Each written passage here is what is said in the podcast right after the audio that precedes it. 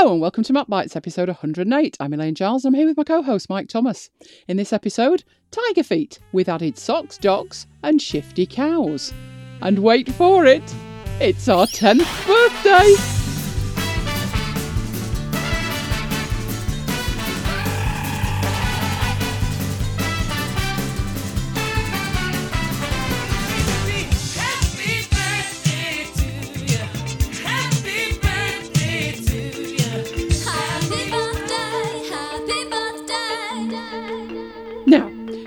This far, oh boy do we have a plan for celebrating with you. Keep listening to hear what our gift to you lovely Mac Biters is. But first... Just just a minute, just a minute. What our gift is to them, Yes, shouldn't they be giving us gifts? that's a very good point. What do you fancy? Uh, new iMac? You've already got one. Well, I'll have another one.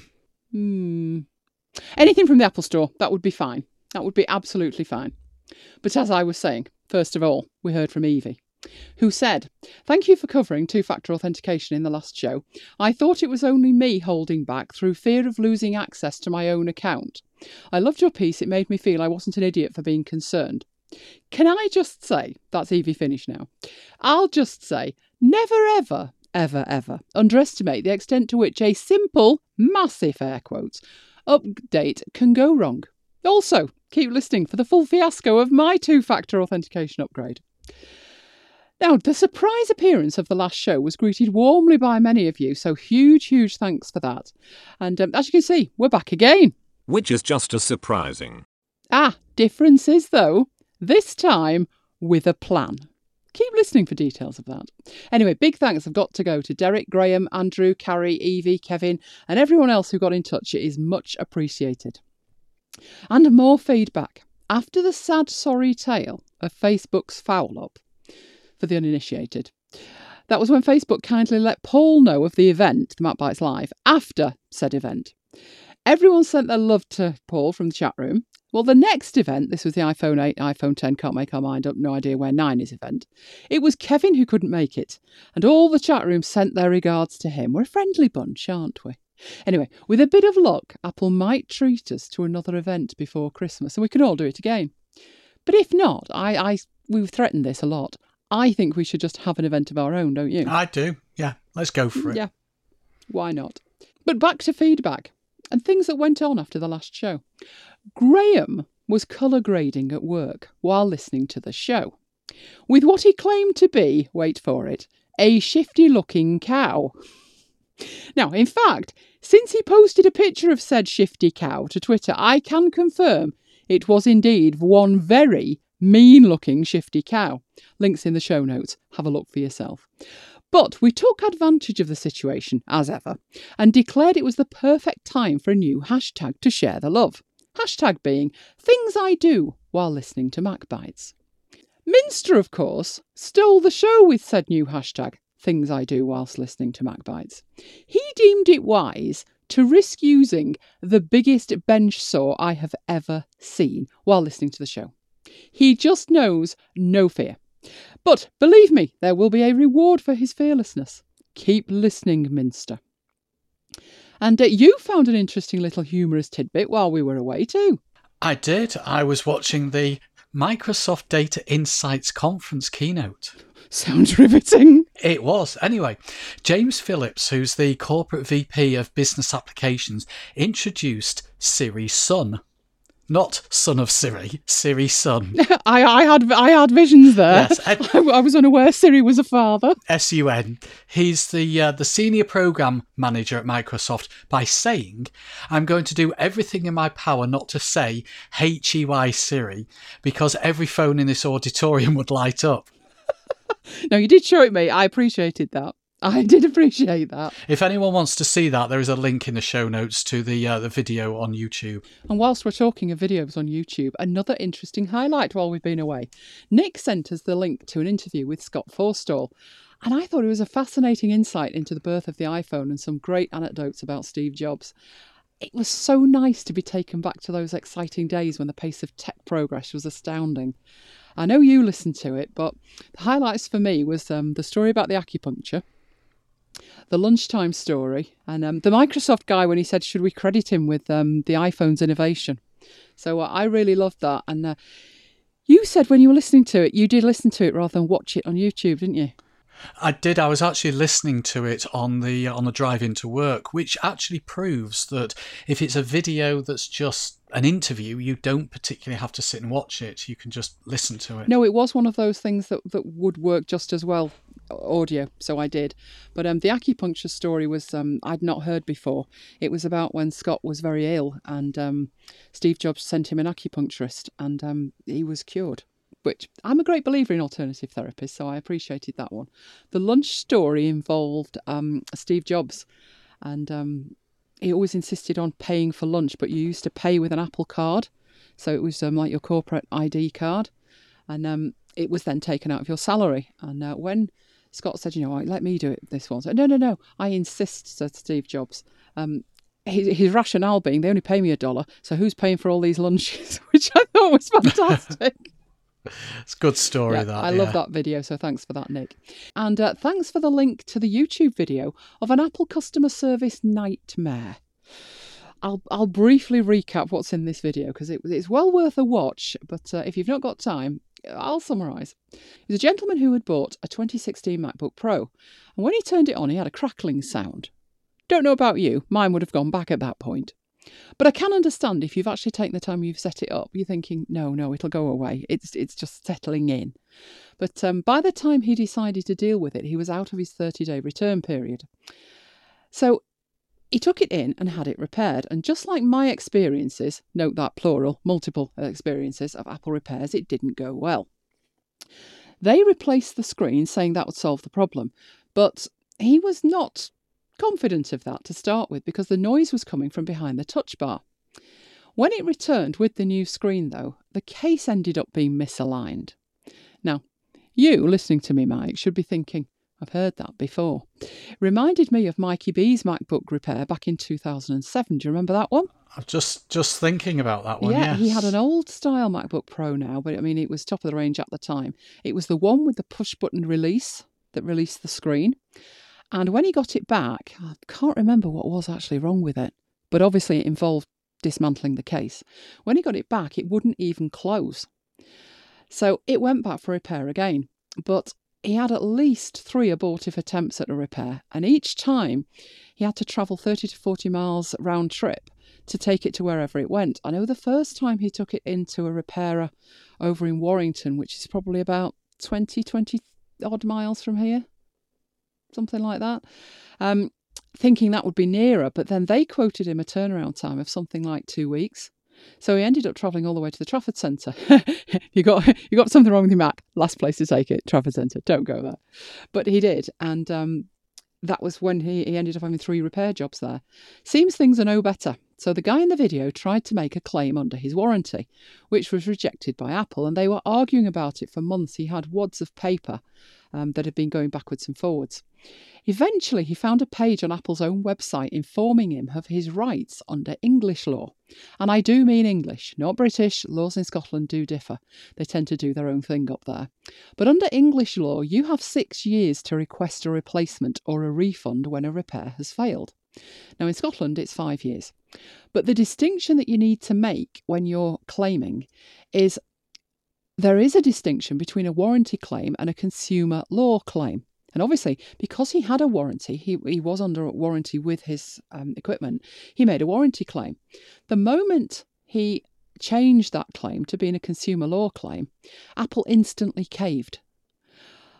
My opinion, listening to this poor guy's experience, was you should not need to be rumpole of the Bailey for Apple to do the right thing. I don't know what you think. I agree, and uh, we we had our own run in, didn't we, at one point at the Apple Store, and we had to. Uh, Which one? which one? Yes, um, wasn't it the iTV? Oh, I remembered that one. Yes, I was thinking about that as I was watching this you video. you you armed me with um, consumer law that I had to quote to them. Yes, yes, that's right. Um, it, it it was within its year of warranty, but it was beyond its initial fourteen days. I- From memory, it, it was at least six to eight months, wasn't it? Old this thing, but it was within its twelve months warranty, and I'd sent you back, I think I was nursing Mayor at the time or something like that, and I'd sent you back with it. And I thought I'd given you quite enough information when you went in. Um, but you ended up, they, they shoved you out the door and said, no, you it, there was a warranty, but the warranty wasn't with them. The warranty was with, who had it? Uh, Elgato, at the wasn't time, it? wasn't it? Yes, they've sold it since, but um, yes, it, it was, you had to deal with them direct, which is complete and utter hogwash. So you went outside the store and you rang me and said, not having any joy here. And I think the problem for us was we didn't have a TV. That was our TV. And with it being completely broken, it was a case of, well, don't come home without one. And it was, well, do I buy a new one? And I said, no, no, no. You turn right round and you go back in and you start quoting. And I, I gave you the Sale of Goods Act and all the stuff to say, which is what I would be saying if I was there, but I wasn't. I told you. And um, they caved instantly, didn't they? You came back with a new one. Mm. Now, what they could have done was actually sent it away themselves. But the minute you show them that you know what you're talking about, they do. They just cave. But I think they should just do the right thing in the first place. Because, okay, they I bet they get away with it 90% of the time, but that's not the point. Is that the ethos that we expect from Apple? I it's the ethos I've come to expect, but through experience, I might add. But, you know, it's not really how it should be. And um, you are covered for a lot more than you would think. Now, I'd still pay for Apple Care, which I know in the face of that is completely ridiculous. My problem is when I've got something that's broken, I need it dealing with now. And to be honest, I've never personally had to resort to um, a consumer law claim. I have always, and I have had kit replaced multiple times. Um, I'd never, I don't think I've told the full story of the last one because it happened around the time Mum was dying. And um, literally, there were iMacs being delivered as she was lying there. So I, I will, I'll, I'll sort out all the notes that I've got from that and fill you in. But basically, in in my time with Apple, I think I've had kit replaced about five times, and I've never had to resort to it being a, a consumer law claim. I've always managed to convince them under warranty. Uh, I have let them do one repair. and as we all know, it never ends well. Uh, and you only have to let them do the one repair. I think I sent it back for two repairs, though, two screen replacements. So I gave them double what they actually needed. But whenever I've got onto Apple, I have heard the famed line, What can we do to make it right? At which point I have a shopping list. You sit there comfortably and I'll recite what you need to do. And they have done. I, I don't know. I mean, this poor guy was, they were trying to fob him off right and left. I'd say just don't be fobbed off. But practical steps that I thought of as I was watching this video was um, because it came back with a case me at misaligned, always photograph your kit, every aspect of it, before you take it in for any kind of repairs. Because if it comes back scratched or it comes back with the lid misaligned, how do you prove that it happened in the repair? If you if you don't have video of it, if you don't have photographs of it, so I always do that before it goes back. I've got so many, you know, this business of one camera roll and it's all you need. Your entire life's on it. Most of mine's pictures of kit on its way back. So I do like to have everything separate, but that's what I do with it. Uh, and then it's a case of knowing your rights. Well, it wasn't difficult to find. It's on Apple's website. Obviously, nobody at Apple's read it, but hey, it's still there. And thirdly, just don't be fobbed off. Um, I think my, my longest repair took about three months. Obviously, I'm incredibly lucky to be in a position, also incredibly bankrupt to be in said position, that I do have alternative kits sat on my desk. If you don't, and it's mission critical, or even if you're just a, a keen photographer or whatever, you don't want to be without a machine for three months. I'd say at that point, if, if they expect that of you and they're not budging and you mention a consumer law case, also mention the fact that being without your kit for that long, you're entitled to compensation for that as well. And if you take them to a small claims court, you will win. It's as simple as that. So once they, they're made aware of that, I think you'll find that will, um, what's the phrase, light a fire under them. Which is something that they could definitely do with, to be honest. So, a great video. I'll put a link to that in the show notes. You might not need it now, but go and watch it anyway. You never know when disaster will strike, and you'll be glad that you have watched that. Also, while we've been away, ooh, toys, new toys. A completely new version of Pixelmator was announced. Uh, it's about a month ago now, just over a month ago, known as Pixelmator Pro Whirlwind. Trouble is, we're still waiting for it. Hmm. In the meanwhile, we have had Pixelmator 3.7 at Mount Whitney. Is it just me thinking they are making these up as they go along? Yes, Mount Whitney has arrived to keep us occupied. Um, pretty much the only thing in that seemed to be full High Sierra compatibility, but certainly something to look forward to this autumn. You're changing from Affinity Photo then? Oh, come on. A girl can never have too much software. You can never have too many toys. And talking of never having too many toys, hot on the heels of the imminent arrival of Pixelmator, and even more exciting for me, is Scrivener 3, due in late 2017. Now, I did have high hopes of before NaNoWriMo, which is the 1st of November. Not looking good for that, sadly. But um, huge range of additional features, massive improvements to existing features, and I seriously cannot wait for the final release. It's actually super important because um, I use it for the show. All our notes for the show find their way in there. I know it's hard to believe this is all organised, but I can assure you it is. Um, mainly because it gives us some notes so we've got some kind of running order. Yeah, it is, it's planned. Um, and also, I press a button and we get the show notes popping out the end. A little bit like a toaster with your piece of toast flying out. So, absolutely love Scrivener. Cannot wait for it. And while we were busy spending copious amounts of money, more on that shortly, something that could easily have gone by unnoticed, but I can assure you didn't. The addition of a whole range of extra shapes added to the basic shapes within iWork. I love that. Love the feature. In fact, I already make huge use of the basic shapes and Boolean operations. Now, why was this important? Well, let's take a trip back in time. Ooh. Sorry? That, that, that, that, that, that's like that little, you know, the thing they do on TV I've got a proper one, but I'll use you if you like. when it goes back in time. Oh. You know what I mean? Sadly, I do. Are we out of practice or is it just you? No, it's just, Just you. right, we're going back in time. Don't do it again. We're going back to WWDC in 2004, which obviously before our time. But it was when they announced 10.4 Tiger. And there were posters hung all around probably the Moscone Centre that said Redmond start your photocopiers. A huge dig at Microsoft. Longhorn had been in development for years, and I do mean years, before it finally became Vista. Well, can I just say, Cupertino, start up your photocopiers. Because Microsoft added a complete library of SVG shapes and icons last year, 2016. Only in the Windows version, needless to say, but this one, serious case of pot and kettle. I like those icons in uh, in PowerPoint. Well, across the whole Office range, actually. Oh, I do as well, don't get me wrong. That's not the point. It's it's the fact that, you know, don't have a, a dig at Microsoft and then do the exact same yourself because we know how oh, what's the word?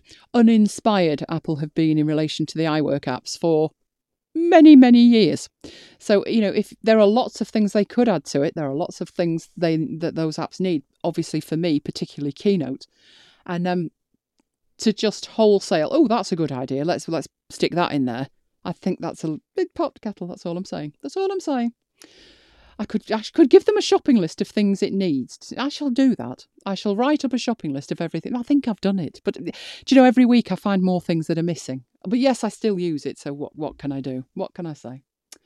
But I, I do like what they've added, and um, I should do a video on that. I should, because I did a video on the basics.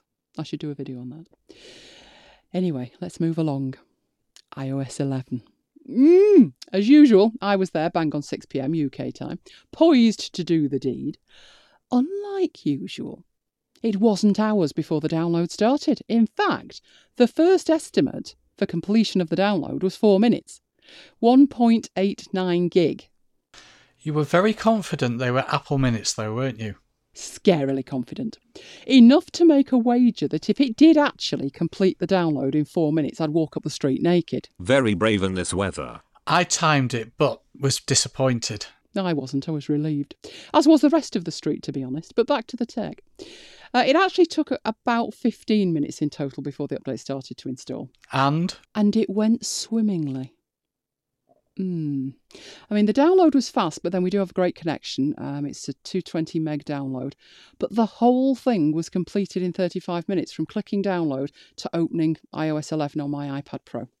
Uh, first one I put it on was um, one that I could actually do without, which was uh, my iPad Pro 12.9 inch Rev 1 back from 2015. You sound surprised. I was. It never, ever goes that well. I spent the next 20 minutes wondering when the other foot was going to fall, to be honest.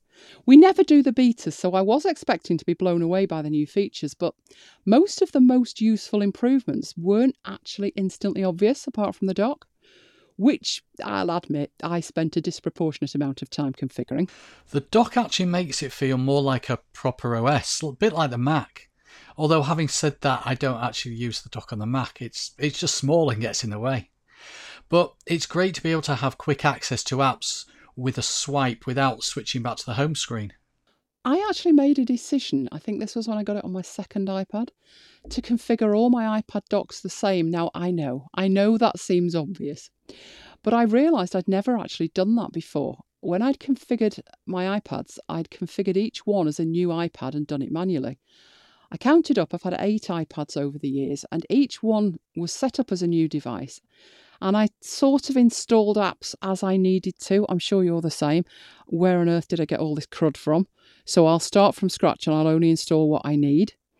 And because of that, they were all slightly different in terms of both the apps installed and the configuration of them, which page they were on, what folders they were in. Somehow it did work for me. Didn't cause me any confusion at all. I, I would pick up one device and instantly know, you know, this is device number one and, and what I need is there. This is device number two, it's in a different place. I guess just like, you know, maybe you've got different TVs and, and the remotes work in a different way. I, I just, that's how I worked. It didn't cause me any problems. But with 15 icons, I decided to have the same apps in the same location on all devices. Which, in turn, got me thinking about which apps I use the most and then how I actually use an iPad for creation rather than consumption. Yeah, I've only updated one iPad, but I take your point about configuring them the same because that way you know where things are, muscle memory and all that. Yeah, the one thing I noticed as I was doing this update though, and it was very different, hardly anyone was tweeting about doing the same. There was maybe like two or three people. Could be people having more sense than we did all back in the day when we were expected it to work on day one. Or maybe people have left Twitter. I mean, it has become uh, slightly, she said, mired in politics. Uh, by slightly, I mean completely. Um, but it went so well, I did my 2017 iPad Pro 12.9 inch next. And even tempted you to do yours because you hadn't done any at that point, had you? No, and uh, that went swimmingly too. A bit too well, like you said. Quick, easy, no issues. Well, it did make me take a more serious look at the Apple Notes app. I gave it a cursory glance back when it was originally released, laughed at how many features it lacked, and left it alone.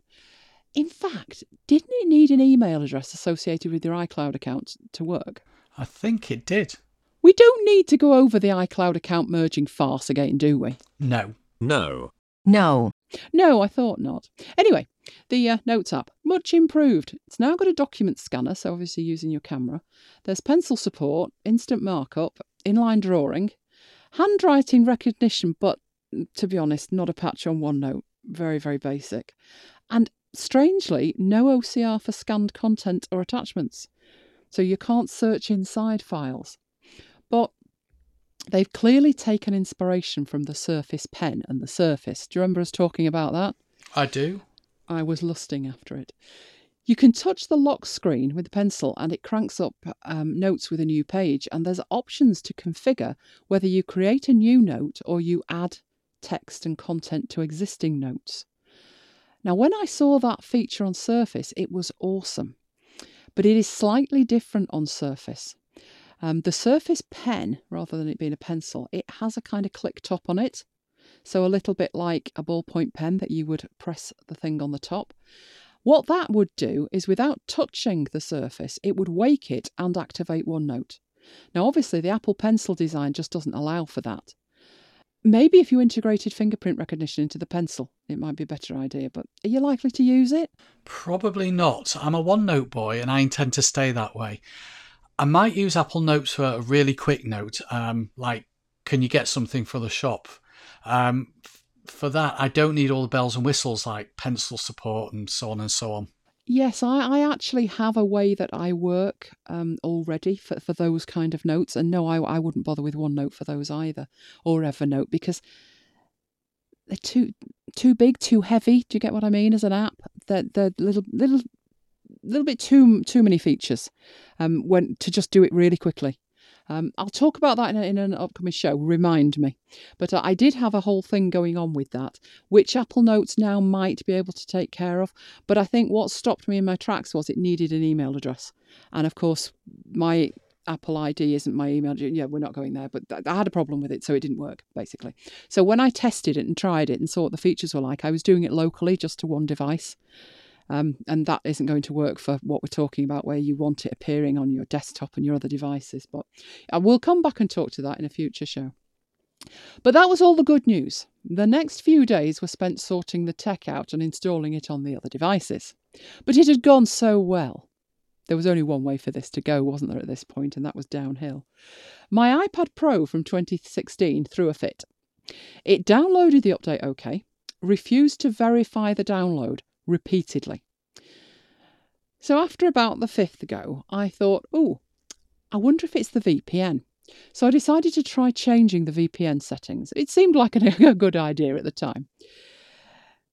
It wasn't a good idea. I managed to crash the VPN client twice, and then the iPad died a spectacular death. Screen black, then flashing, then nothing. Then what? I did the wise thing. Which was? Leave it alone for 20 minutes. And It was fine. Obviously needed some personal time. Once I did had a think about it, and to be honest, thinking about a potential visit to Team Trafford, sprang back to life as if nothing had happened. I did deem it wise to leave the phone, though. And I still have. Despite no horror stories of brick devices, I had a new Apple Watch on the way and I decided to take it very carefully. Um, another issue for me, don't know about you probably, but not to the same extent, the number of photos on the device. It seemed ludicrous to juggle almost 70 gig of photo and video across multiple backups. I also realised at that point I had 50 gig of audio files to shift off it as well. Shameful admission or sage decision. Um, I still haven't done my primary iPhone, so uh, I'm still waiting on that. But um, I've got a funny tale of thinking about doing it though. A close friend breezed in for a coffee a few days after the iOS 11 update was released, and I do mean just a few days, where I'm still in the cold sweat stage. And um, she said she loved the new You Are Driving feature. So I said, white as a sheet, Uh, you did the upgrade then? Brace yourself for the reply. She said yes. It said there was an update just as I was going for my shower this morning, so I said yes. I'm just going to let that sink in. My reaction was, What? No backup, no planning, no cold sweat. OMG. It's all incantations around here at Mac Bites headquarters on update day, replete with suitable sacrifices to the tech gods. I did it while I had a quick shower. Oh my word. needed to lie down, did you? I was completely speechless. Not all bad then. Oi! I did eventually update my trusty iPhone 6 Plus, and that did go alarmingly well. But that's where we're up to, so let us know how it went for you. The burning question is was it worth the update, though?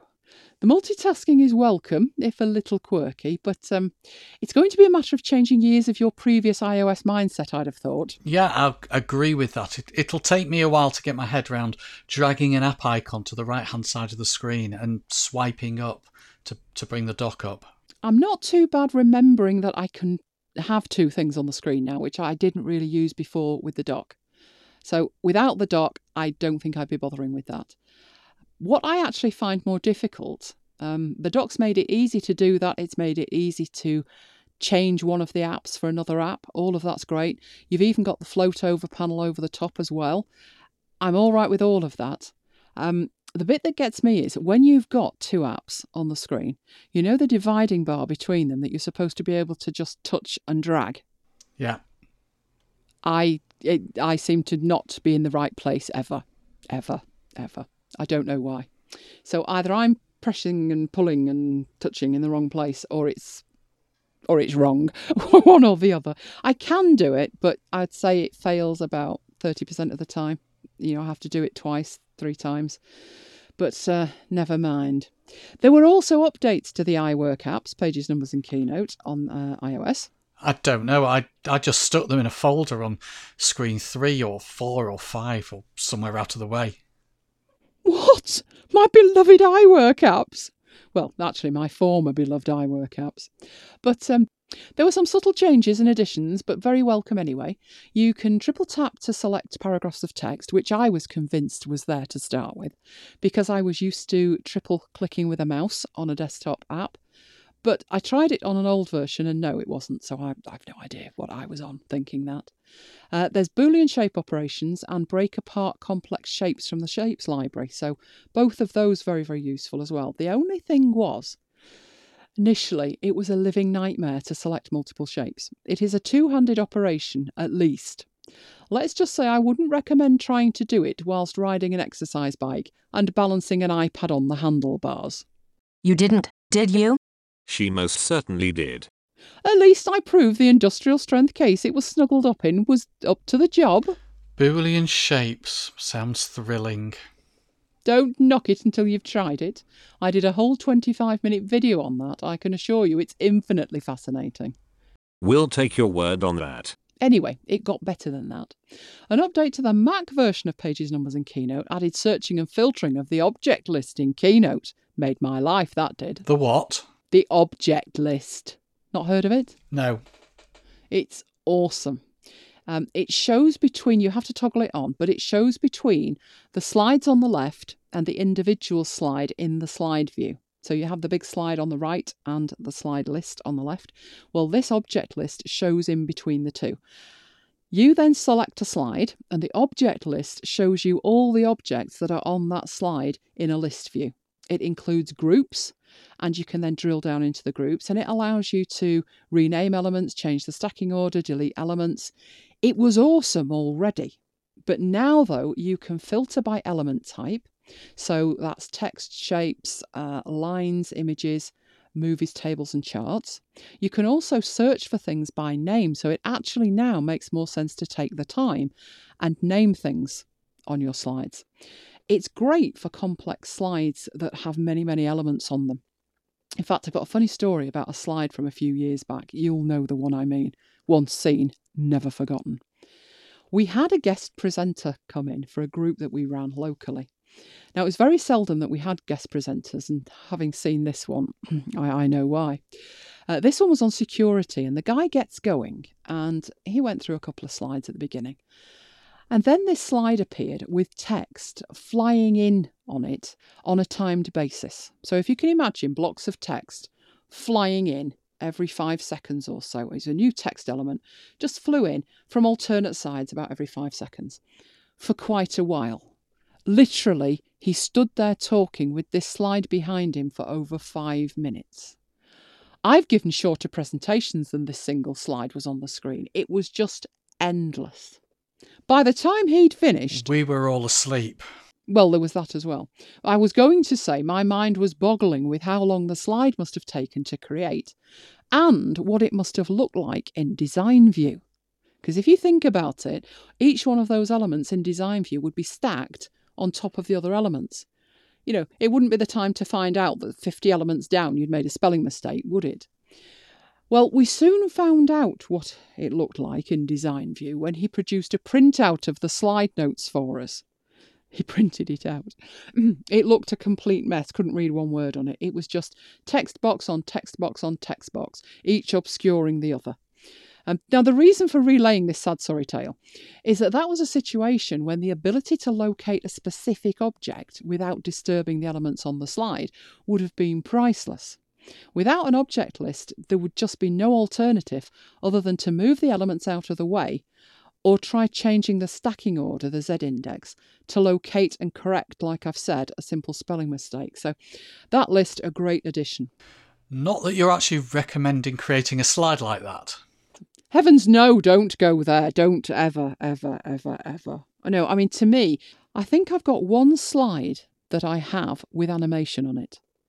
And it's a slide that I, I have animation on because it's got a graphic on it and it's got like bullet points. I know bullet points, but there is a reason. And the sole reason that this is one single slide is because I don't use it as a slide. I export it to graphics to put in videos.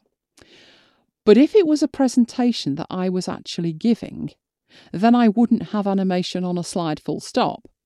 I would actually create multiple copies of the first slide, which has bullet one on it. So the second slide would have two bullets on, and the third would have three on. Now you might think, why on earth would you do that, woman? That is completely the wrong way to do it.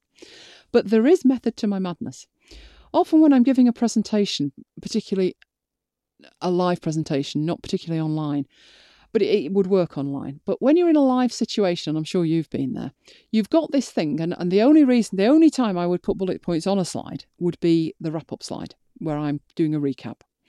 And it might have sort of five, six bullet points on it. I don't really leave much space for many more. But if I've got those five, six bullet points on, odds are you'll move on to the next slide and somebody will want you to go back to bullet point four. If I go back to a slide that was built with animation, I have to go back one slide and then click forward five times to get to bullet five. Whereas if they say, can, can we talk about bullet four or bullet five? I can literally just move back to that particular slide and I don't have to let them sit through the animation again. So that is why I actually choose to do that. Um, but that's like a that's just me, isn't it? But you do not try and put your entire presentation on one slide. There's no need for that. There were some demises though with iOS 11. Um, I had quite a few apps installed on my iPhone 6 Plus that had not been updated to 64 bit. So I actually made a list of them and I wondered how many you had and whether I'd missed them or not, because I think a lot of them are, are probably, well, yeah, looking at them, they're not ever going to be updated. One was called tra- Traffic Info and it still worked, and it was the one that I used to check the traffic. Uh, I know, don't you have the RAC or the AA one? Yeah, one of those two. I had this one because it, it, I think I'd had it. I think I had it when I had my iPhone 3G, but um, it did. It just worked. There was no ads in it, no sort of slow startups on it. it just worked brilliantly. But obviously, it was 32-bit, and it's now RIP. Um, another one was MonoSnap. Now, MonoSnap is that thing on the desktop, lets you take screenshots and share them. So it was great to have that on, on the iPhone, and that didn't get an update, so I assume that one's gone as well. One was Cafetivity. I don't know if you remember that one. It gives you that ambient noise, like white noise of, of a coffee shop. Yeah, I remember that This isn't one. ringing any yes, bells. Oh, you do It remember is. it. There's Cafetivity and Coffeetivity, I think. Um, well, one of them's gone, didn't get an update. And then one that I know you were asking about, which was ConvertBot. Yeah, I had to uninstall that one too. I still had it installed, but I also knew, I don't, I don't know why I still had it installed, because I knew um, it had sort of been replaced with CalcBot. And there's an in app purchase in CalcBot that you can get your conversion stuff. So uh, I willingly uninstall that. I actually had already bought the in app purchase, so that one didn't matter. Uh, there was one that instant meeting that you talked about. Yeah, that had already Quite a few that had already ago. died anyway. No great loss. That was quite handy though, so it was sad Yeah. that. That was the one where you could dial into um, a conference call and it sorted out all of the press this Yeah. for that and something for something else. So uh, that was quite sad. I had a YouTube client called Jasmine, um, which had gone a while back. It's called Jasmine after the developer's daughter, and um, it was one of those unlikely hits. And unfortunately for him, he just didn't have the time to keep it up, keep the development up. So that had gone. You could carry on using it, but you know any changes to the API weren't going to be supported. And then it was obviously 32 bit, so that had gone. There was one I remembered, real blast from the past Tweet Library, the one that let you put tweets in a library so it made like a story. No. Many, many moons ago, we used that, uh, and that that had gone. Then there was one that did make me smile Photoshop Touch. Hmm. Adobe. Not really got their act together, have they? So um, that's been replaced by something else, but I've totally lost track of what's been replaced by what with Adobe. Another one was called Group Pix, and I couldn't for the life of me remember why it was on my iPhone. Bet you couldn't either. No. Then it came to me as I thought Group Pix, Group Pix. Looks at the icon, didn't mean a thing. And I'm thinking Group pics, Group Pix. Nope, didn't didn't even ring any bells. Um, it was an Adobe app. Do you remember the one where they wanted you to have like photo carousels and charge you for the privilege? Or has that skipped your mind too? No, I don't remember that one. Yeah, trust me, that's what it was. So um, that's that's gone as well. 2013. Yeah, so it's been there a while. Uh, Adobe Ideas, which I know you loved, that's no longer supported. I do remember that one. I know it was supposed to have been replaced with um, Illustrator Draw, but I'm sorry, nothing was just as obvious and as simple as Adobe Ideas. So I thought that one was quite sad. Uh, an app that I used to love was Writing List. A little bit like Ulysses in its day, and I, I was quite surprised that it had gone, uh, or at least gone in terms of not being 64 bit. Um, it let you research within the app while you were writing um, on a phone, which was quite handy. One of my most used apps was PhotoForge2. I used that for years. I just loved the effects it gave you, and I carried on using it long after it wasn't supported. Um, but now that's gone. A couple that surprised me was um, IKEA and Maplin, which are two UK based shops. I'm sure IKEA have got a new version, so what this one was doing on my phone, I've no idea, but it wasn't supported. And Maplin is, um, would you say, electronic supplies? Yeah. Sort of, yeah, that kind of stuff. Um, it was obviously their sales app. I think you could buy things in it, but I mainly like used it to look up if they had stuff in stock, and that had gone.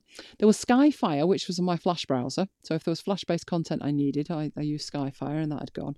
And then there were three games, and they're probably the only three games I ever actually play on iOS. So one called Quardy, which is a word game. There was Dabble, which is a word game. Oh, and Muddled, which is a word game. So you see, I quite like word games, and all three of them had gone. So at the moment, they're still clinging on on my main iPhone 7, but I will do the iOS 11 update, and uh, at that point, they'll go as well. So, um, very sad times, some of those apps, but some of them were a real walk down memory lane as well.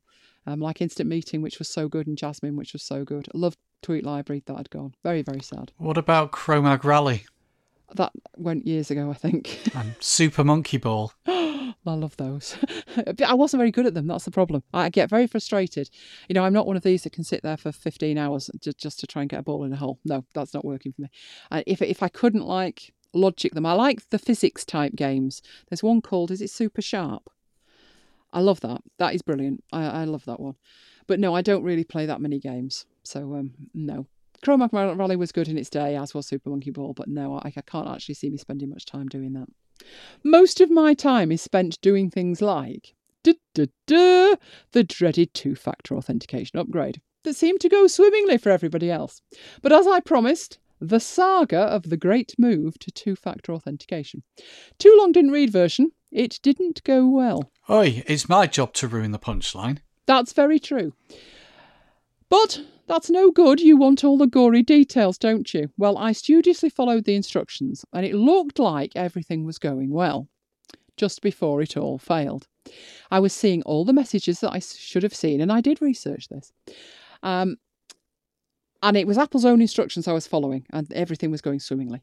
Anyway, then it failed. So after much cursing, there was nothing else for it but to call Apple.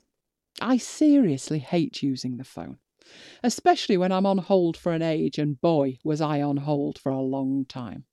Reason being, Apple hadn't got a clue what went wrong either. How very reassuring. Why do you hate the phone?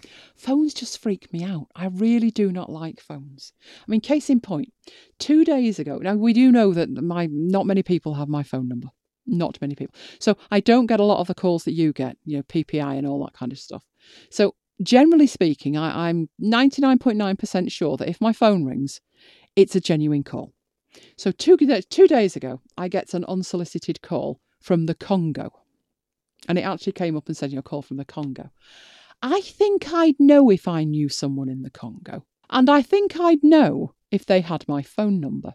Anyway, I didn't bother answering, but the call promptly put the tune of the Umbongo ad in my head for the rest of the day, which must be a candidate for the most un PC advert ever. But it was no good, I couldn't remember all the words. So I went off and found it on YouTube. So I thought I'd share the love and play it for you guys. Then it can be in your head all day. Oh, too kind. Way down deep in the middle of the Congo, a hippo took an every caught the rover and the mango. He stuck it with the others and he danced a dingy tango. The rhino said, I know, we'll call it Umbongo. Umbongo, the it in the Congo. Python picked the passion from the said the mandarin, the parrot painted bandits got the hunk of voodoo land it. So when it comes to sun and fun and goodness in the jungle, they all prefer the sunny, funny one they call Umbongo. See, it will be, won't it? Anyway, back to the phone. I hate the phone, but I do love the phone integration with Skype. You know, I have a Skype in number. They put out some upgrade to Skype a while back, which meant that it rang your iPhone rather than just ringing in the app. Is this making any sense to you at all? It is. Yeah, that thing. When it works. But um, I do wish that Skype would stop changing the interface for the sake of it because the last time I dared to venture in there looked like Snapchat. And I don't treat Skype like an always on communications channel. I open it when I need it, I use it, and then I close it. Um, but back to when it works. I received a call in Skype and I got no notification of the call whatsoever. I'd got no contact name despite being in my contacts. It was just showing a number. There had been a voicemail left and I got no notification of that either. And I used to get emails. Obviously, that email not needed with iOS integration, apparently, but now no notifications at all, which meant the first I knew of the call was three weeks later when I opened Skype to check something. Did I mention I hate the phone? Uh, once or twice. Thought so. But let's get back to the two factor saga. Uh, we were at the stage where Apple had no clue what had gone wrong. The first line support tech put me on hold. The agonising hold music. Seriously, it was agonising. Are you ready? This was it. I recorded it. No problem. I'll just pop you on hold there. I'll be back to you momentarily. Okay.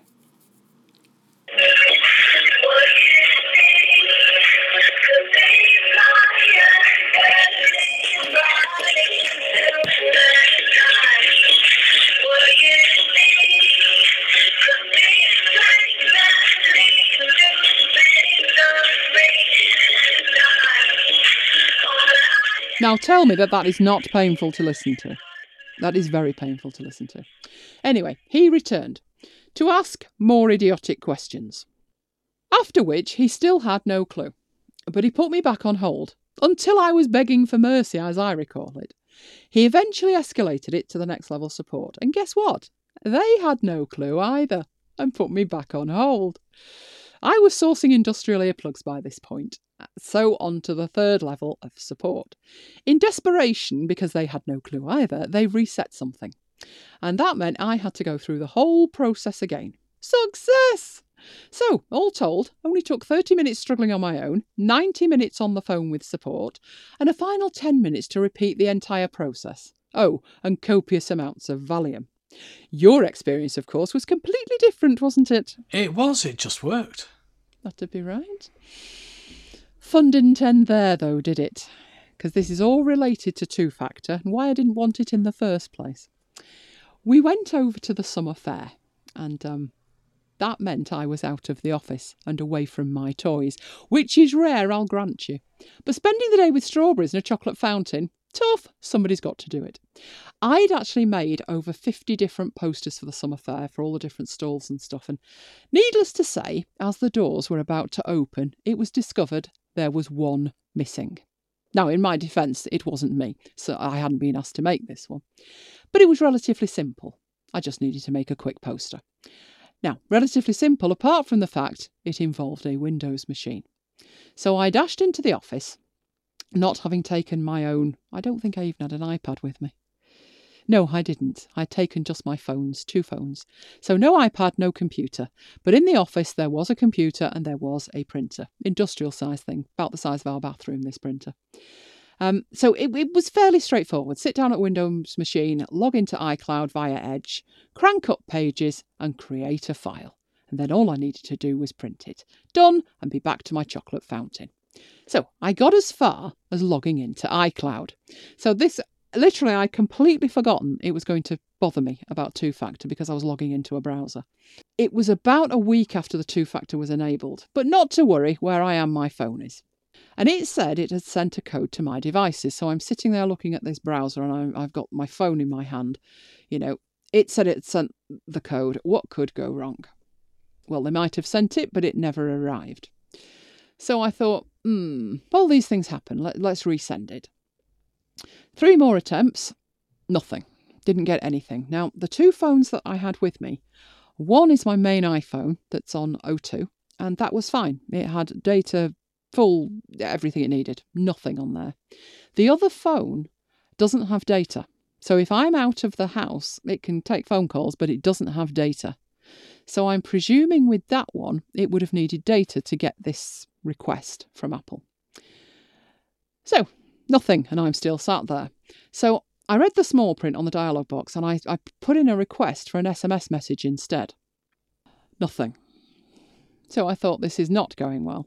In the end, I gave up and wait for it, used Word on the PC. I know, the shame.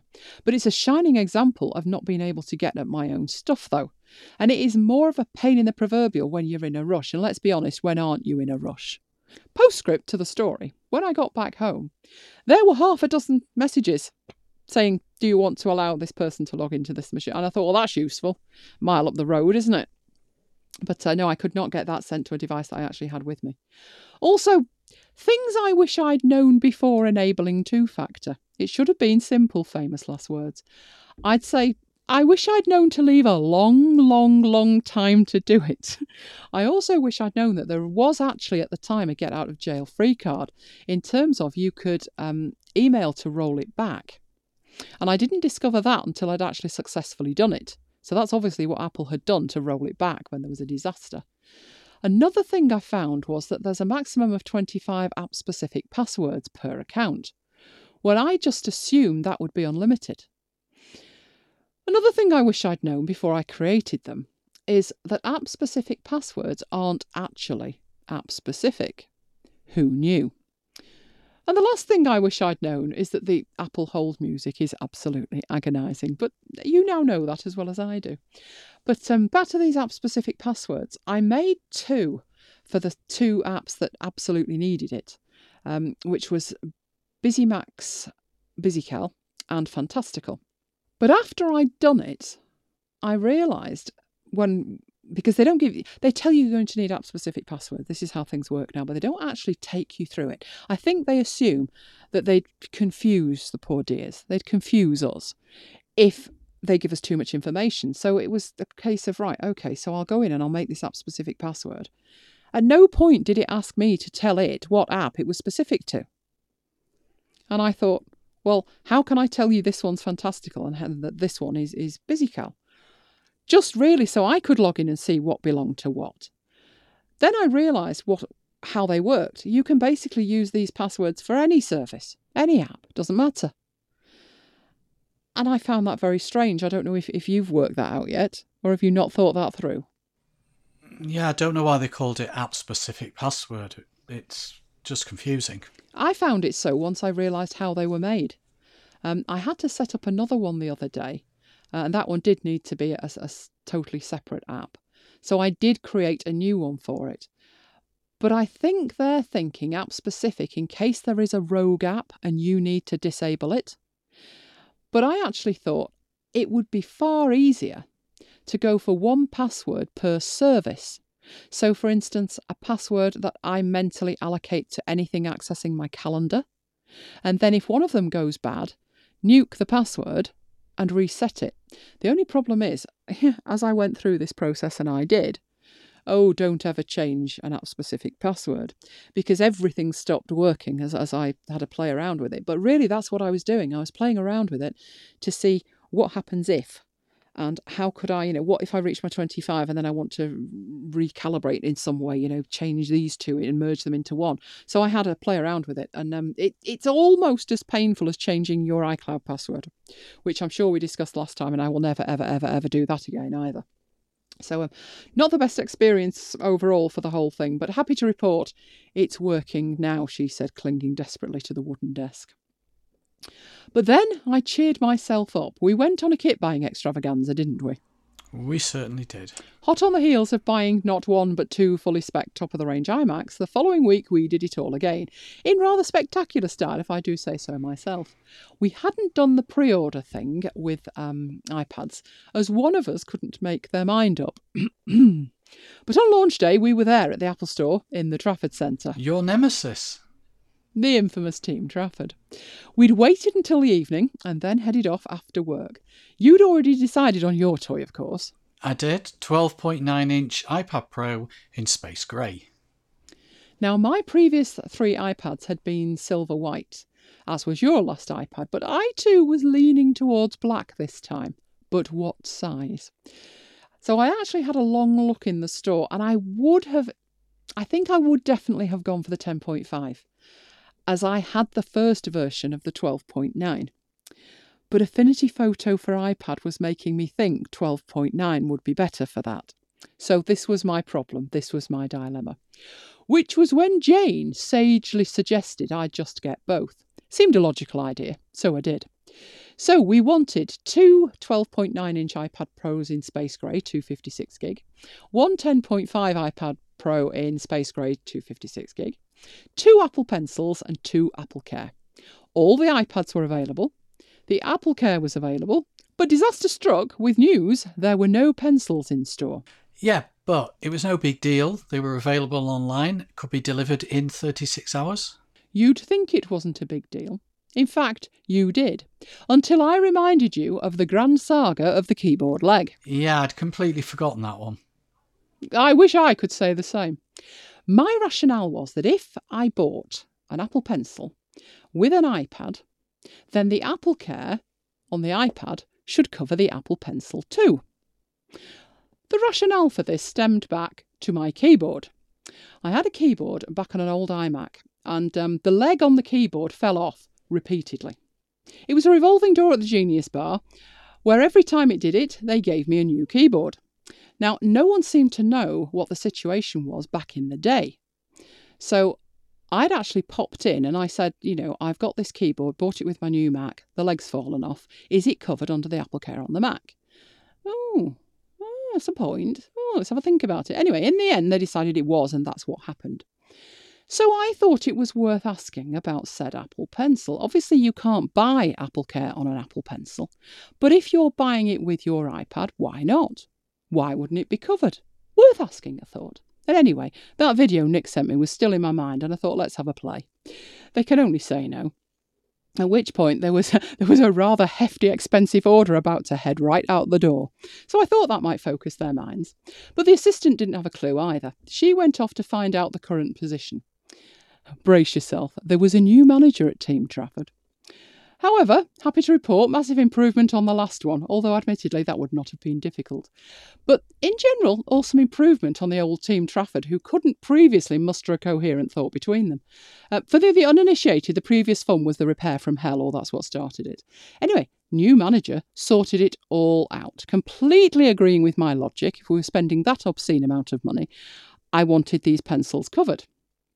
And um, he said he could do that, but to do it, uh, it meant we had to open and activate the iPads in the store. Oh, that's a first. No, it wasn't. Have you forgotten Backbleed Gate? Liverpool for iPad 2? Oh, yes. Also needed to insert and activate the mobile data SIM back then as well. Anyway, we opened these two iPads and we activated them in the store. The reason that we had to do that was that that added them to our Apple accounts. Then the manager strutted his stuff, adding the pencils to the Apple Care on the iPads on our accounts and sorted it all out. He was then introduced to Mac Bites, so he'll never be the same again. However, you did have great victory in the where do they get the stuff from stakes at the Apple Store. I certainly did. I've got this uh, Android watch, which I use as a step counter and does various other, things, but I don't use it for those. But it does look like uh, an uh, an iPhone. Actually, it is fairly it big. is, yeah. No, it looks like an Apple Watch, and I was wearing it. It doesn't look that much like an Apple Watch, though, does no, it? No, but it's the same shape, just bigger than an Apple Watch. And it did fool the assistant. She did say, that's a very nice Apple Watch or something like that. And I said, actually, it's not an Apple Watch. It's an Android watch, but it looks like one. Yeah, but talk about where do you get the stuff from if you don't actually know what you're selling.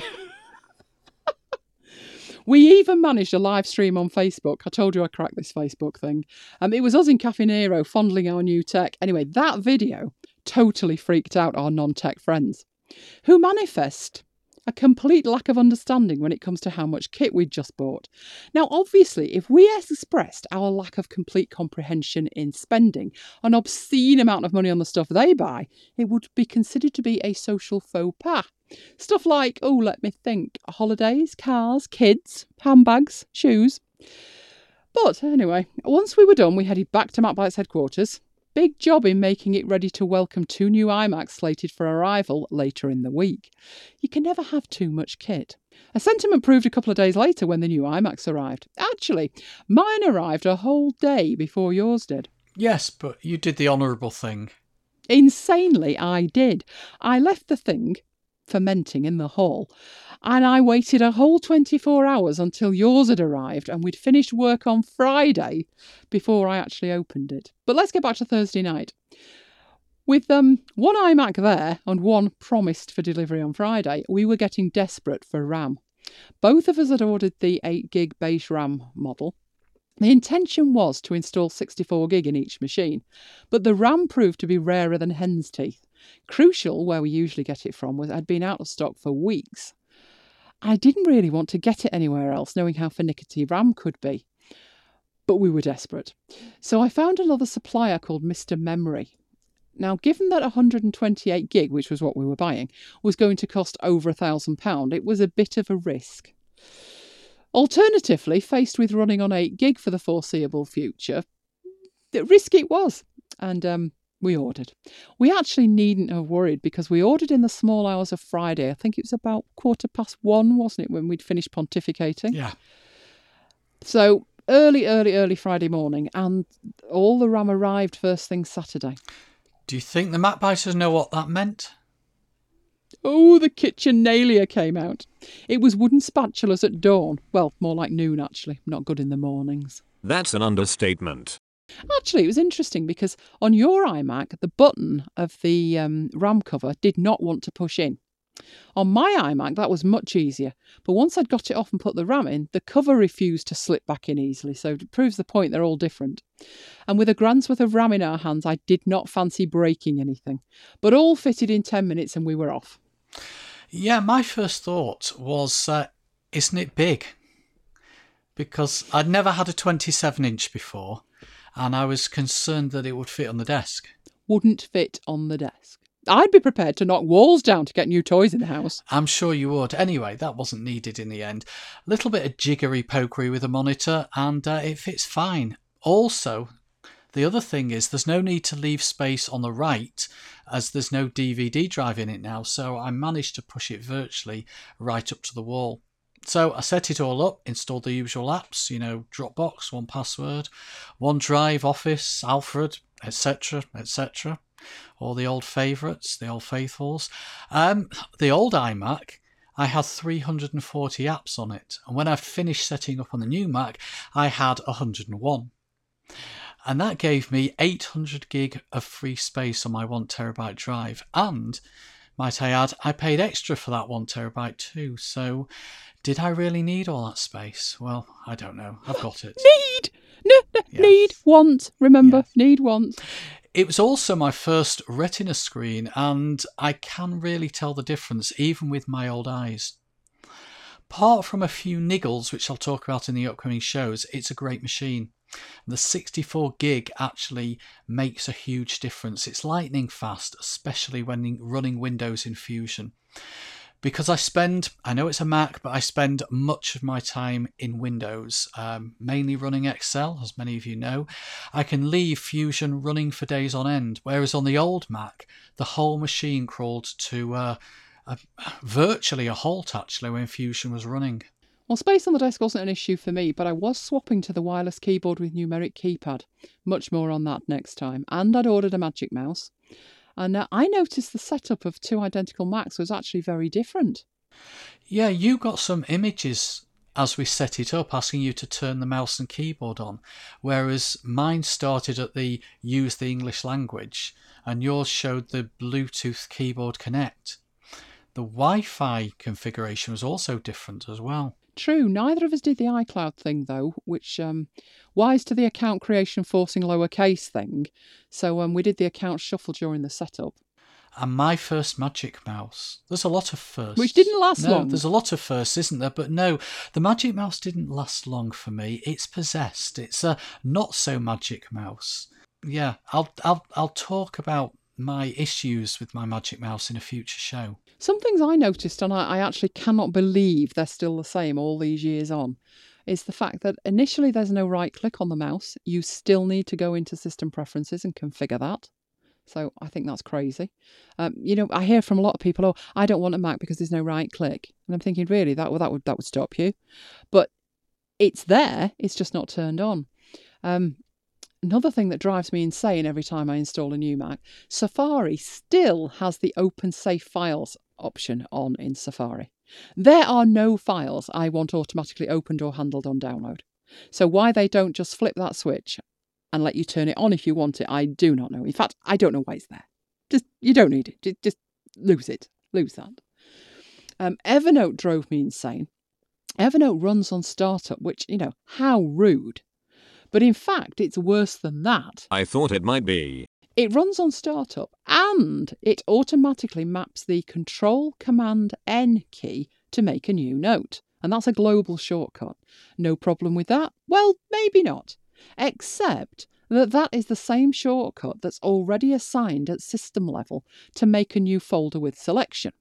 Something I use all the time for file management. So to be honest, get your stuff together, Evernote. Don't do that. I think it's impertinent to run on startup without even asking you, but to map keys at global level, no, no, no, no, no, no. Um, obviously, when you're setting up a new machine, you're in the App Store. Oh, it's direly slow. Yeah, I can agree with that. I found it uh, slow both on the Mac and on iOS actually. I, I maybe it was a lot of people setting stuff up, but oh please, it really is. It was chugging away where it isn't giving you the list of stuff you've bought. It isn't, you know, it, it's spinning as it's trying to load in updates. Ugh, hate that thing when it starts. One thing I noticed with the cable was it's very inflexible. This is the cable to the new Mac. A technical term, it's twangy. It's not flexible and bendy where you can like bend it around something and it stay there you know, just lie there like a normal cable. It kind of twangs a bit. If this is making any sense, but trust me. And it could also do with being longer. I think it was maybe five foot, something like that. But if you think about a desk and, and the length of cable you need to get down to the floor, it you know, it leaves you sort of eight inches to get it to to a plug. Which um yeah, that that could definitely be longer. I don't I don't see any problem in having it sort of eight foot long. Also, sad demise. The unmistakable aroma of new Mac, not as strong as it was. Maybe it's your age. I'll have you know I can smell new Mac within a three mile radius, within seconds. Think rampant drooling bloodhound. You said it. Well, I was happy to get this year's Apple stickers anyway, and a cleaning cloth. Uh, the packaging was pretty good. Doubtless it could still be destroyed by a few trips Apple Care repair style, though. But back to the software. Uh, Opera. Opera put an icon on my dock. Seriously? Even Microsoft have stopped doing that. But no, it was there from Opera. Also, I forget every time I set up a Mac just how noisy it is, binging and bonging with itself. There's some default sound effects, and I think the alert sound is called funk. So, system preferences, sound, sound effects, and off it goes. There is an option in there to play user interface sound effects. Um, even stuff like making beeping noises when the volume levels changed. I mean, why? But it's not just the system, though. Each app often brings with it its own binging and bonging. Typinator does it. I mean, this is just a couple. But the one that got me was Keyboard Maestro. When I'd installed it, I'm there probably silly, stupid hours of the morning. And I installed Keyboard Maestro. And all of a sudden, I had the speakers on quite loud. And it said, thank you, when it was installed. Well, I nearly, well, I won't tell you what nearly happened. Seriously? The software's talking to you now and saying thank you? Is it safe to assume I want notifying every single time an email lands in my inbox? Heck no! I have selective notifications via Boxcar, bit of a blast from the past, but who's still using that? It works great, and it's got an Apple Watch app too, so it works absolutely perfectly. For me, silence is golden. It would be good if the default was off, or even a global override to shut everything up at once, and I do mean everything. It's completely useless if you're doing live sessions or videos to have stuff making a noise. And obviously, I do that virtually all day. So I have my own little thing going on. I, you cannot say to it, use, you know, don't make a noise. You have to give it um, a sound file to play. So I recorded two seconds of silence and it plays that. I mean, this is ridiculous. I just want nothing, nothing. Give me an option, nothing. Um, one thing that I noticed, I'm sure you did, it's very fast to update Office now. Disproportionately faster than I would have expected. Other jobs on this Mac, it's got twice the RAM, let's say they're twice as fast, but the Office update used to take an age. And now it just whizzes along at least 10 times faster. And that was all before the real trouble started. Oh, yes. The real trouble being the EyeTV. Already mentioned that once, haven't we, with the, with the take back from hell.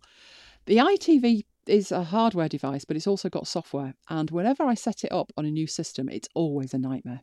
You never get the same messages twice, it's never the same process twice. There is no option on a working system to export all the settings. And there are multiple things to set up and configure.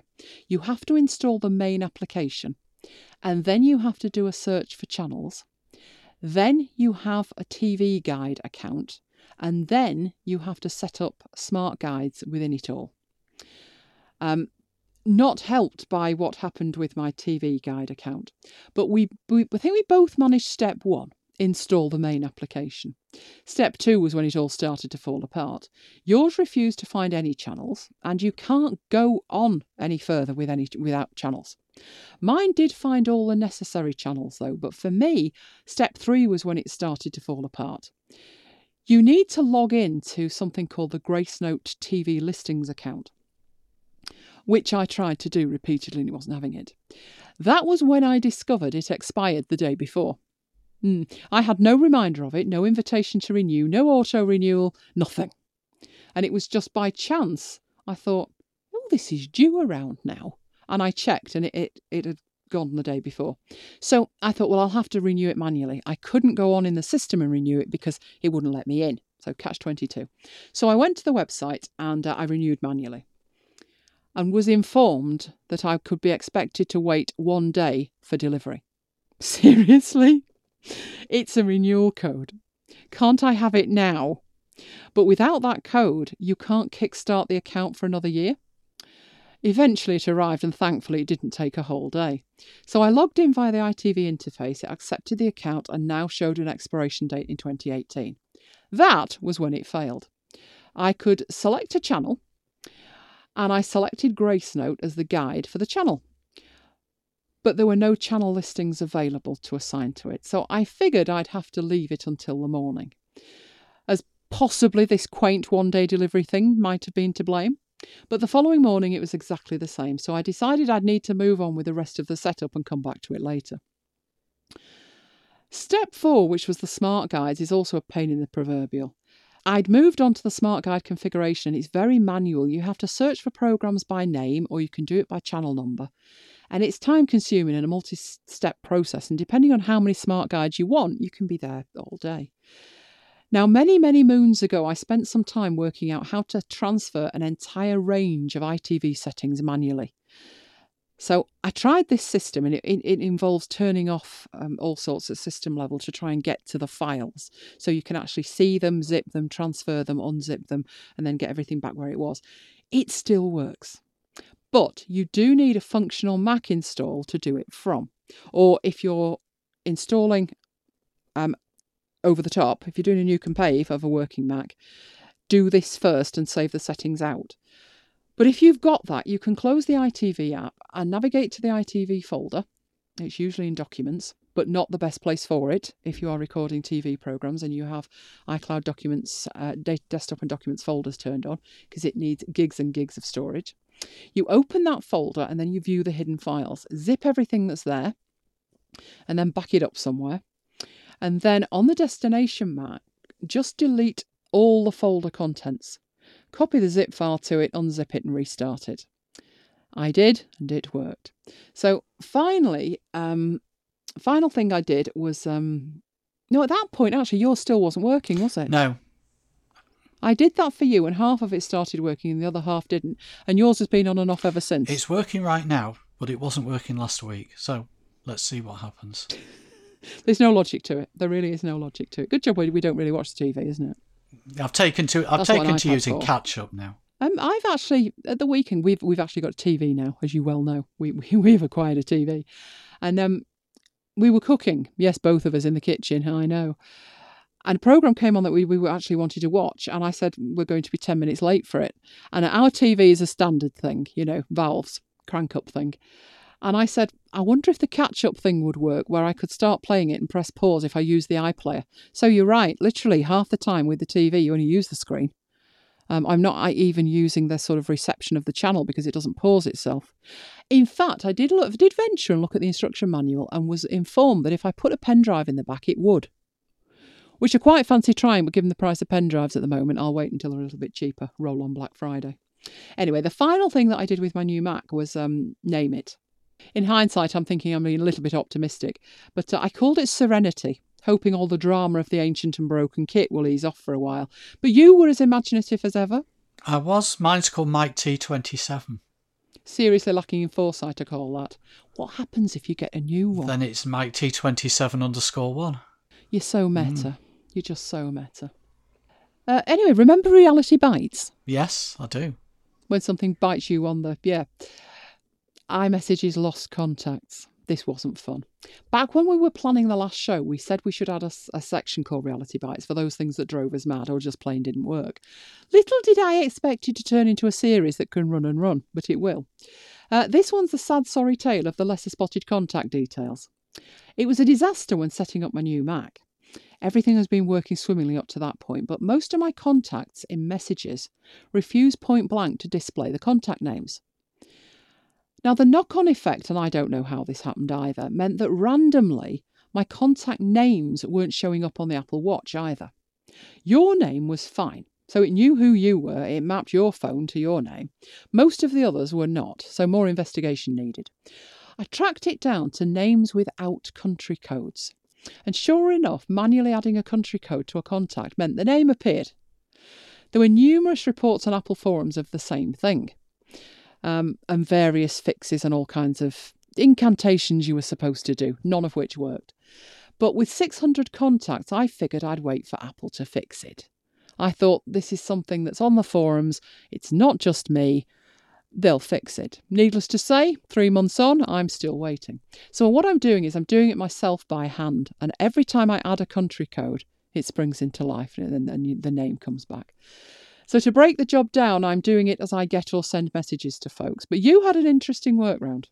Yeah, add add a picture to the profile picture, and then dis- that displays next to the number. You do that through View, Show All Buddy Pictures in Conversations.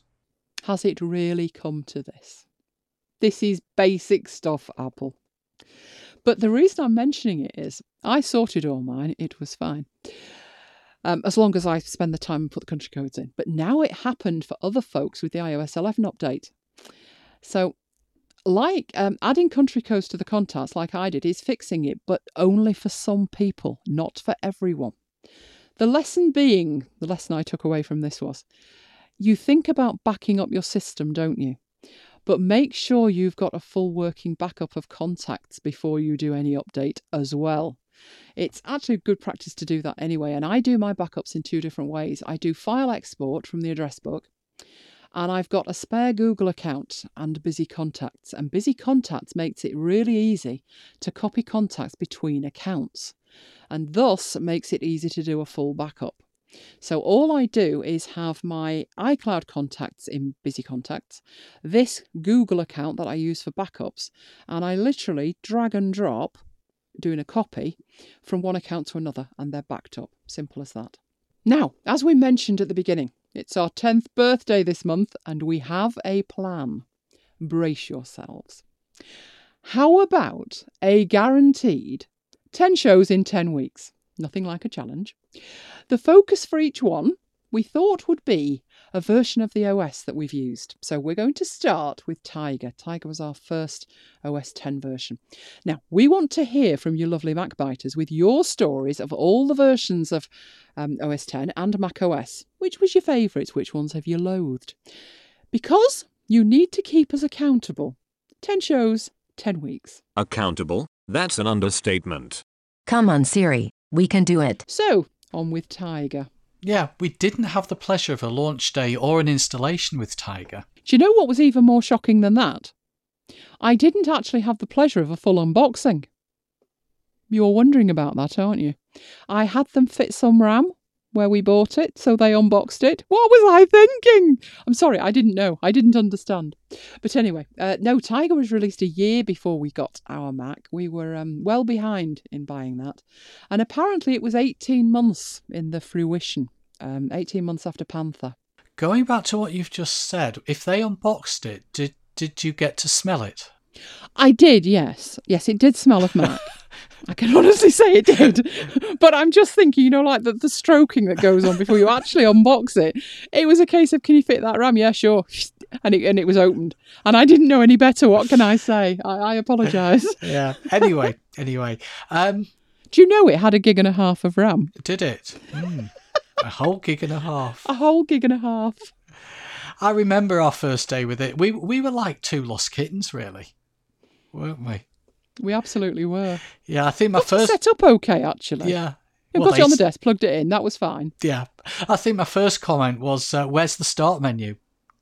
And uh, I also we well we neither of us knew how to turn it off when it came to uh, to bedtime. I know that was so funny. We we've been playing with it all day. We've done all kinds of things, and it was like, oh, because you know you go to start and then shut down. It's like, oh, I wonder. And you literally, if you think of being a completely new user, is it logical that that Apple logo is clickable in the top left?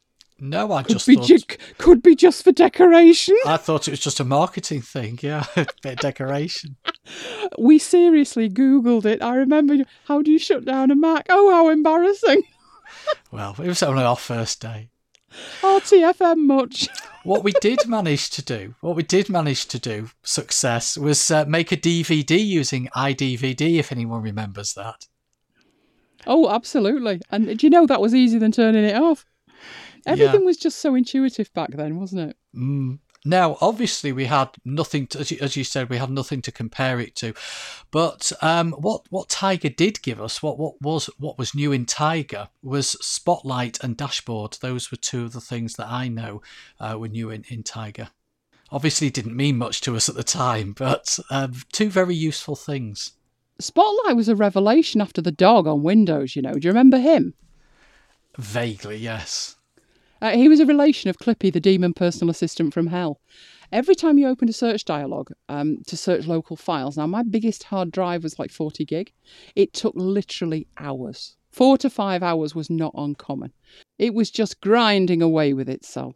And in the lower left hand corner of the screen, there was an animated dog digging.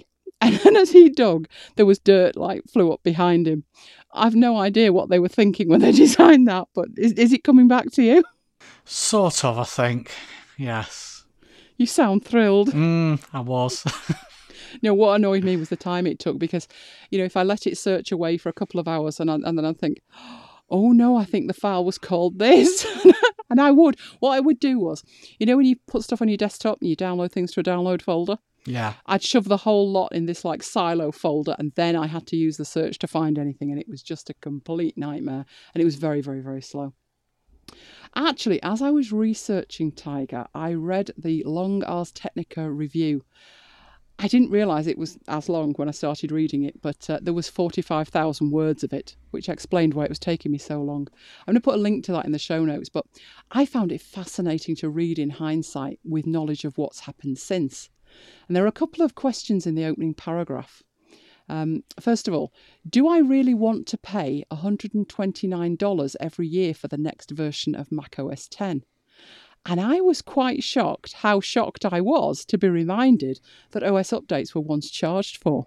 It is something that's easy to forget that that we used to pay. and pay handsomely. I mean, I know one of the last versions that was charged for was something like $19, $29, something like that. But to think back then, it was $129. I mean, when you think, you know, $129 today would be worth less than that. And these days, one, you don't pay. And the last time we did, it was sort of under 20. That's quite scary. I don't know what the equivalent would be now, but you're looking at uh, 2005, I said, didn't I? So 12 years on. Got to be maybe about 250, something Yeah. like that, Yeah. 200 to 250. That's scary. Well, the next quote was Is a major OS upgrade every year simply too much too often? And I thought that's interesting as well because back then OS upgrades were huge. As, as we know when we went from when we went from Windows to a Mac, but even when you went from Tiger to Leopard, there were radical, radical changes. Whereas now the updates feel much more incremental rather than radical. Does the acceptability of that annual update depend on the price? Got to have some bearing on it. Would you be less likely to upgrade every year at $129? Would you be more likely to upgrade if it was free? Probably more. Or are we just old and wise? I would say more likely to upgrade if it's free, but then our record on recent upgrades hasn't been great, has it? But um, what was I going to? Oh, oh yes. Um, you you say much more incremental. I think you mean bug fixes, don't you? Yeah, sort of. Mm. Having said that, it has felt incremental for such a long, long time. But when I looked back at Tiger and I look at what we've got now, actually to get to get where we are now from where we were then in 12 years, not bad. Not bad. It, it's, it's, it felt incremental along the way. But actually, when you think about what we've got now, it is very, very, very different. Now, their conclusion with regards to the pricing was if Apple wants to help ease the burden of the larger Mac community, decent upgrade pricing would be a good start, with a yearly release schedule that is nearly the same thing as a simple price reduction. But if so, so be it. Which is pretty much where we're at, really, except now that it's free. I think that was hard to predict back then how huge Apple would become, and thus they can sustain continued development without charge. But one comment made me laugh out loud though. Tiger also represents a milestone in macOS 10 development process. Apple has promised developers that there will be no API disruption for the foreseeable future. Starting with Tiger, Apple will add new APIs to macOS 10, but will not change any existing APIs in an incompatible way.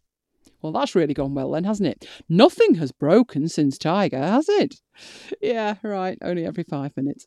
Apple is just known for killing their darlings. Um, they don't stand on ceremony with it, do they? No, not at all. Now, something else that caught my eye Tiger was the first DVD only version of OS 10. And some folks back then apparently didn't have a DVD drive. I couldn't remember when I got my first one. I can remember getting my first CD drive for the PC. That was 1994. Um, but I cannot remember when I got a DVD.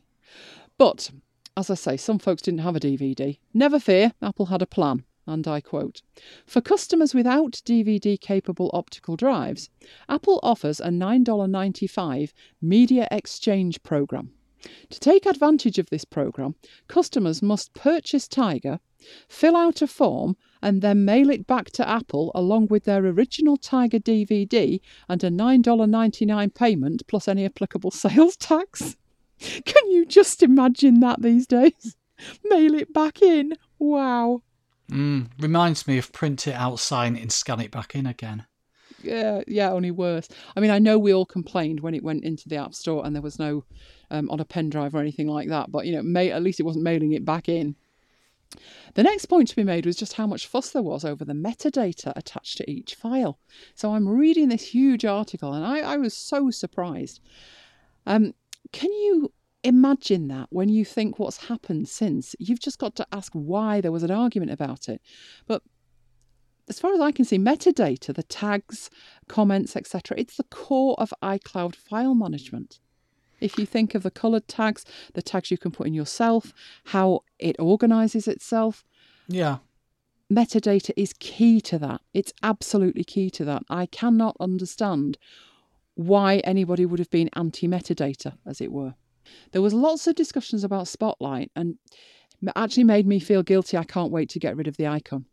Now, I'll caveat that though with I do use Spotlight data all the time, but I use it with Tembo or HoudahSpot, and I certainly wouldn't go back to working without it. It was one of the main things I fell in love with when I switched, and it's fascinating to read how it was conceived in light of how we use it now.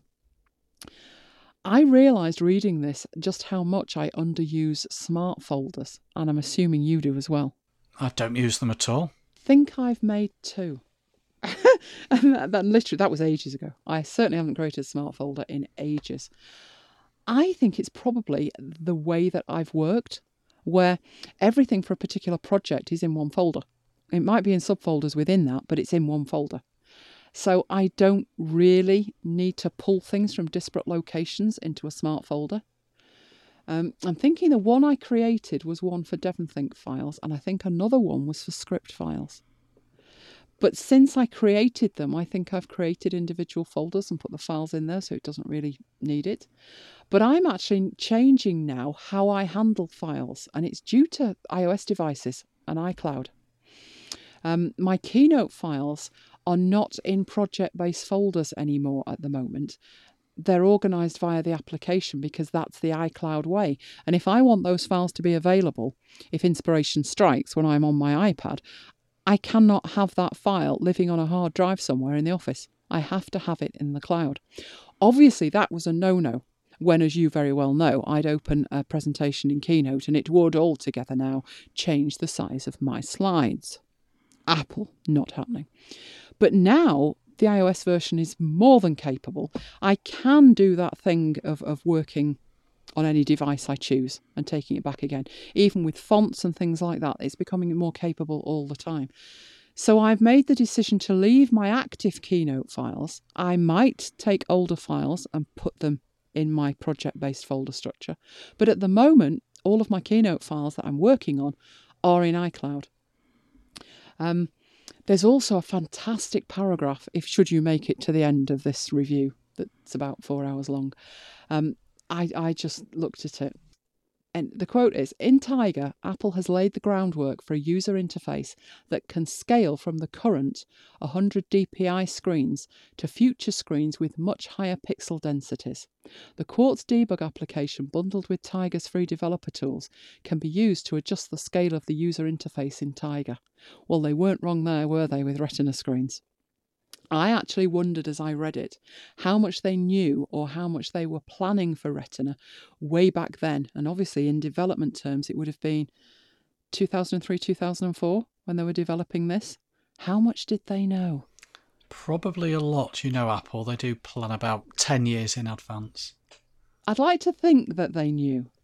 I, I, I do, but when did the first Retina machine come out? Is it about 2011? Somewhere around then?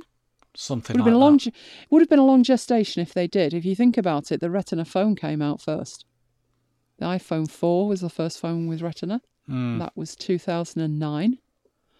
So, no, it wasn't. It was 2010. We had to wait. It was 2010. So it would have still been sort of seven years, six to seven years. I, I would love to know how much they knew back then. Also, I was thinking as I was looking at it, if I hadn't have got a Mac, would the halo effect of wanting an iPod have meant we went Mac in the end anyway, even without that famed Adobe event where I decided I was buying a Mac? Because I did want an iPod. I think I was a little bit concerned how compatible it would be with Windows. But either before, I, I don't see me buying a Mac before I bought an iPod. But I'm wondering if I did buy an iPod, would I have thought, oh wow, and then bought a Mac? And I really don't know. I What think you you? would. I think you would. I think I would probably have talked myself in, into saying no because you use Microsoft Office and you use this and you use that, and those apps aren't available on a Mac. I think that's where I would have been. So it, but for Lightroom, which was the reason that I, I bought a Mac, I'm not sure the iPod would have pushed me that far. I'm wondering if, if we discount Lightroom, I'm wondering what would. And there's only one app that I think could possibly have pushed me that way. Scrivener. Yeah, Scrivener. Because Keith, the, the Scrivener developer, made no bones about it at the beginning. It's Mac only. And he got a thousand questions a day when you do a Windows version, when you do a Windows version. And in the end, they did. But for five, six years, the answer was no. And he's, you know, he said, you could always get a Mac. And, you know, back then there was like the white laptop, which you could have got a lot cheaper than, you know, the, the th- full singing and dancing £3,000 iMac. And I know people who did. They did switch to use Scrivener, and I'm wondering if I would have done, or if maybe I just wouldn't have heard of Scrivener because I heard of it because it was on a Mac. Mm, chances I- are, chances are, you probably wouldn't Mm, because you I'm weren't wondering. you weren't in the, the Mac ecosystem, or you That's, wouldn't that's have the been. point. Yeah, I wouldn't have been, and I'm not convinced an iPod would have put me there. However, we move on a little bit, would an iPhone have put me there? Because, oh boy, I would have wanted that. And then an iPad, and I'm thinking at that point, oh, absolutely. So maybe Apple's own hardware would have, would have driven me to switching, but it did make me wonder because I, I I remember when I did switch, you know, my, my mail stayed on, on my PC for a year. I think it was 18 months in total before I completely moved my um, mail solution onto the Mac. And probably, yeah, probably about 15, 16 months for mail. And then at the 18 month mark, I turned the PC off. It's not been turned on since. So I don't know. What about you? What would have made you switch? I honestly don't know. You probably. I'm a bad influence, aren't I? I'm mm. a bad influence. Well, anyway, in homage to Tiger, I have added a link to a high quality version of the Tiger wallpaper into the show notes. So go reminisce. Go go try it on your um, ultra high definition Retina screen now. Um, it's one of my favourites actually, the Tiger wallpaper. I actually used that for years until I started to spend most of my time recording my screen and uh, doing live streams. And now I just have plain blue. Anybody who has seen one of my videos will see I just have plain blue, and I, I tend to stick with that. Um, I don't change it to the latest one with the new OS. Um, I think the only time I ever see that is when I have a new Mac or I'm setting one up from scratch. And sometimes it's quite nice to sort of look at it for a day or two, and then I'm thinking, no, I can't be doing with this, can't can't see anything, and I go back to my plain blue. But um, do check out this high quality version of Tiger wallpaper because the original one would have probably filled a postage size, a postage stamp sized corner of your Retina Mac, but this one is um, full high def. So give it a go and go retro. Now, next time we'll be looking at OS 10.5 Leopard, replete with tattoo. Actually, you know, the Leopard launch and, and Leopard was one of my favourites. Mm, me too. So that's next time. But we thought the Mac Bites 10 was the perfect opportunity to revisit some old favourites. Sadly, or otherwise in some cases, these apps fall into the good but gone category. So over to you for the first of these. Okay, well, first good but gone app is TubeSock. And it was an app that allows you to download videos from various online sources such as YouTube, Dailymotion, places like that. You would copy the URL from the browser, paste it into TubeSock, and click download, and it downloads an MP4. Simple, but great. At the time, actually, it was amazing the fact that you could actually download videos. And according to TubeSock's FAQs, it was totally legal. Although the most recent version was released in 2011, it's actually still available. It still works with Sierra at least, and it costs $19.99. There is a free trial. The limitation is that it only downloads the first 30 seconds. So, why did we stop using it? Well, simply Downie came along, and uh, we'll talk about Downie in a little bit more detail in a minute. But yeah, Downie supports many more sites. Um, I, th- I think actually it, it says over a thousand sites. I didn't actually realise there was over a thousand sites that you could host videos in, but I think it includes more than your typical video hosting sites. Pretty pretty much any site that's got videos. I would imagine it would include some that we shouldn't talk about. I wasn't going to mention those, but no, but I oh, would. Okay. It's it's certainly more fully featured, and, and here's just a few of the features. You can configure the download destination, so you can you, you can say which folder you want it to download the MP4s into. Whereas with TubeSock, it was it was fixed to a, a predefined folder. There's a whole bunch of prost prost. I'll say it again. The teeth. There's a whole bunch of post processing options. Things like you can extract just the audio from a video. Um, it supports browser extensions for all the major browsers. So uh, you can click a button on the browser toolbar and the video that's on that page will be downloaded. And you can drag and drop the URL from the browser to Downie, which you couldn't do with TubeSock. It was a, a copy and paste job. You can also delay the download. So queue up a bunch of downloads and download them later. If you're on limited bandwidth, for example, and you want to uh, have them uh, downloading during the middle of the night when uh, when you, everyone's in bed, well, everyone except you, that is, uh, then you can uh, you can download them then. They have just released version 3, which costs uh, $19.99 which is the same as TubeSock, but uh, obviously you get a lot, lot more features. One of my main uses in recent years is totally legal is to download recordings of sessions from Microsoft conferences for offline access. I absolutely love Downie. It very seldom fails. Um, it's faster to use than the built in mechanism in YouTube to download my own videos. One of the reasons I'd be downloading my own videos from YouTube is that once they've been up there for an hour or so and processed, you can download the subtitle files. Well, Downie lets you download your video, but it will also download the SRT subtitle file too. The only issue for me was how you buy it. It's sold via Paddle. It's also available via Setapp, but that's a completely different beast. Um, Paddle is a payment gateway for app developers, and the issue, as far as I'm concerned, is their handling of the licensing. The app is activated, but it's a very strict activation. It's the horrible kind of activation. There is no management of your licenses whatsoever. You can't deactivate at all. There is no management via the website. Now, with my recent troubles with a dead hard drive and then a new iMac, it meant that my license key wouldn't work.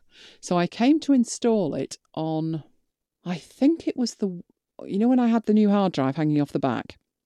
I think it was that one. But when I came to install it again on my new Mac, it wouldn't have it. So I used the trial. Uh, you can get a week's trial. But in the end, I gave in and I contacted the developer. Um, the developer came back to me and said he couldn't find a record of my purchase. Luckily, I had a record of my purchase. And um, it was swiftly fixed by the developer pushing buttons at his end. So uh, obviously the developer can control how this activation works, but unfortunately you can't. I would love to be able to you know deactivate it on one machine and then move it over to another. But anyway, a huge thanks to Charlie Monroe for sorting that out for me. He's the developer.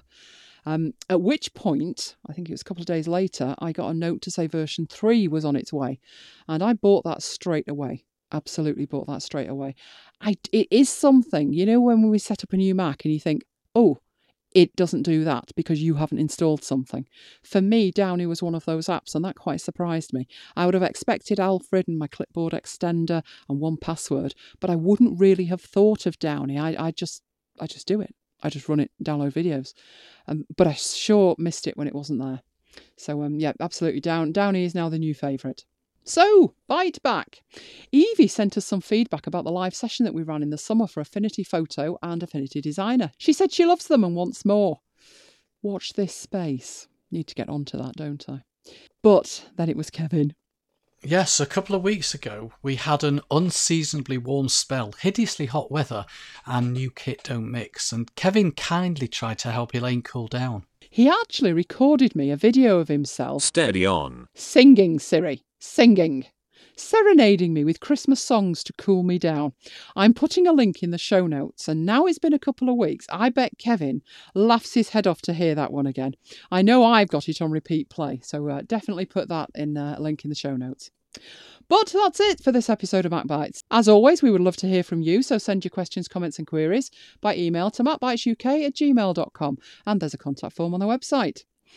You can leave a comment on the show notes as well, and you can follow MacBites on Twitter at twitter.com slash MacBites. You can follow me personally on Twitter at twitter.com slash Elaine Giles. You can follow me at twitter.com slash Thomas Mike. And you can follow me at twitter.com slash macbitesiri. So until next time, this has been Elaine and Mike bringing you MacBites. Goodbye. Goodbye and see you next time. I know something you don't know. I very much doubt that. I can assure you I do. With my super advanced search system and bionic circuitry I can assure you that you most definitely don't know anything I don't know. You keep telling yourself that, boy. You sound far too confident of your knowledge for my liking. That's because I'm absolutely positive you don't know what I know. Go on then. Surprise me. Are you sitting down? Don't flatter yourself thinking you'll astound me. Don't say I didn't warn you. Get on with it, woman. Here you go then. Do you recall the dusky peach color of the plaster in the extension? Recall it? My eyes have been accosted by it for the last 18 months. Brace yourself. Today, she has finally painted it. Completely painted it. As in, finished painting it. Siri? Siri? Oh dear. I did warn you.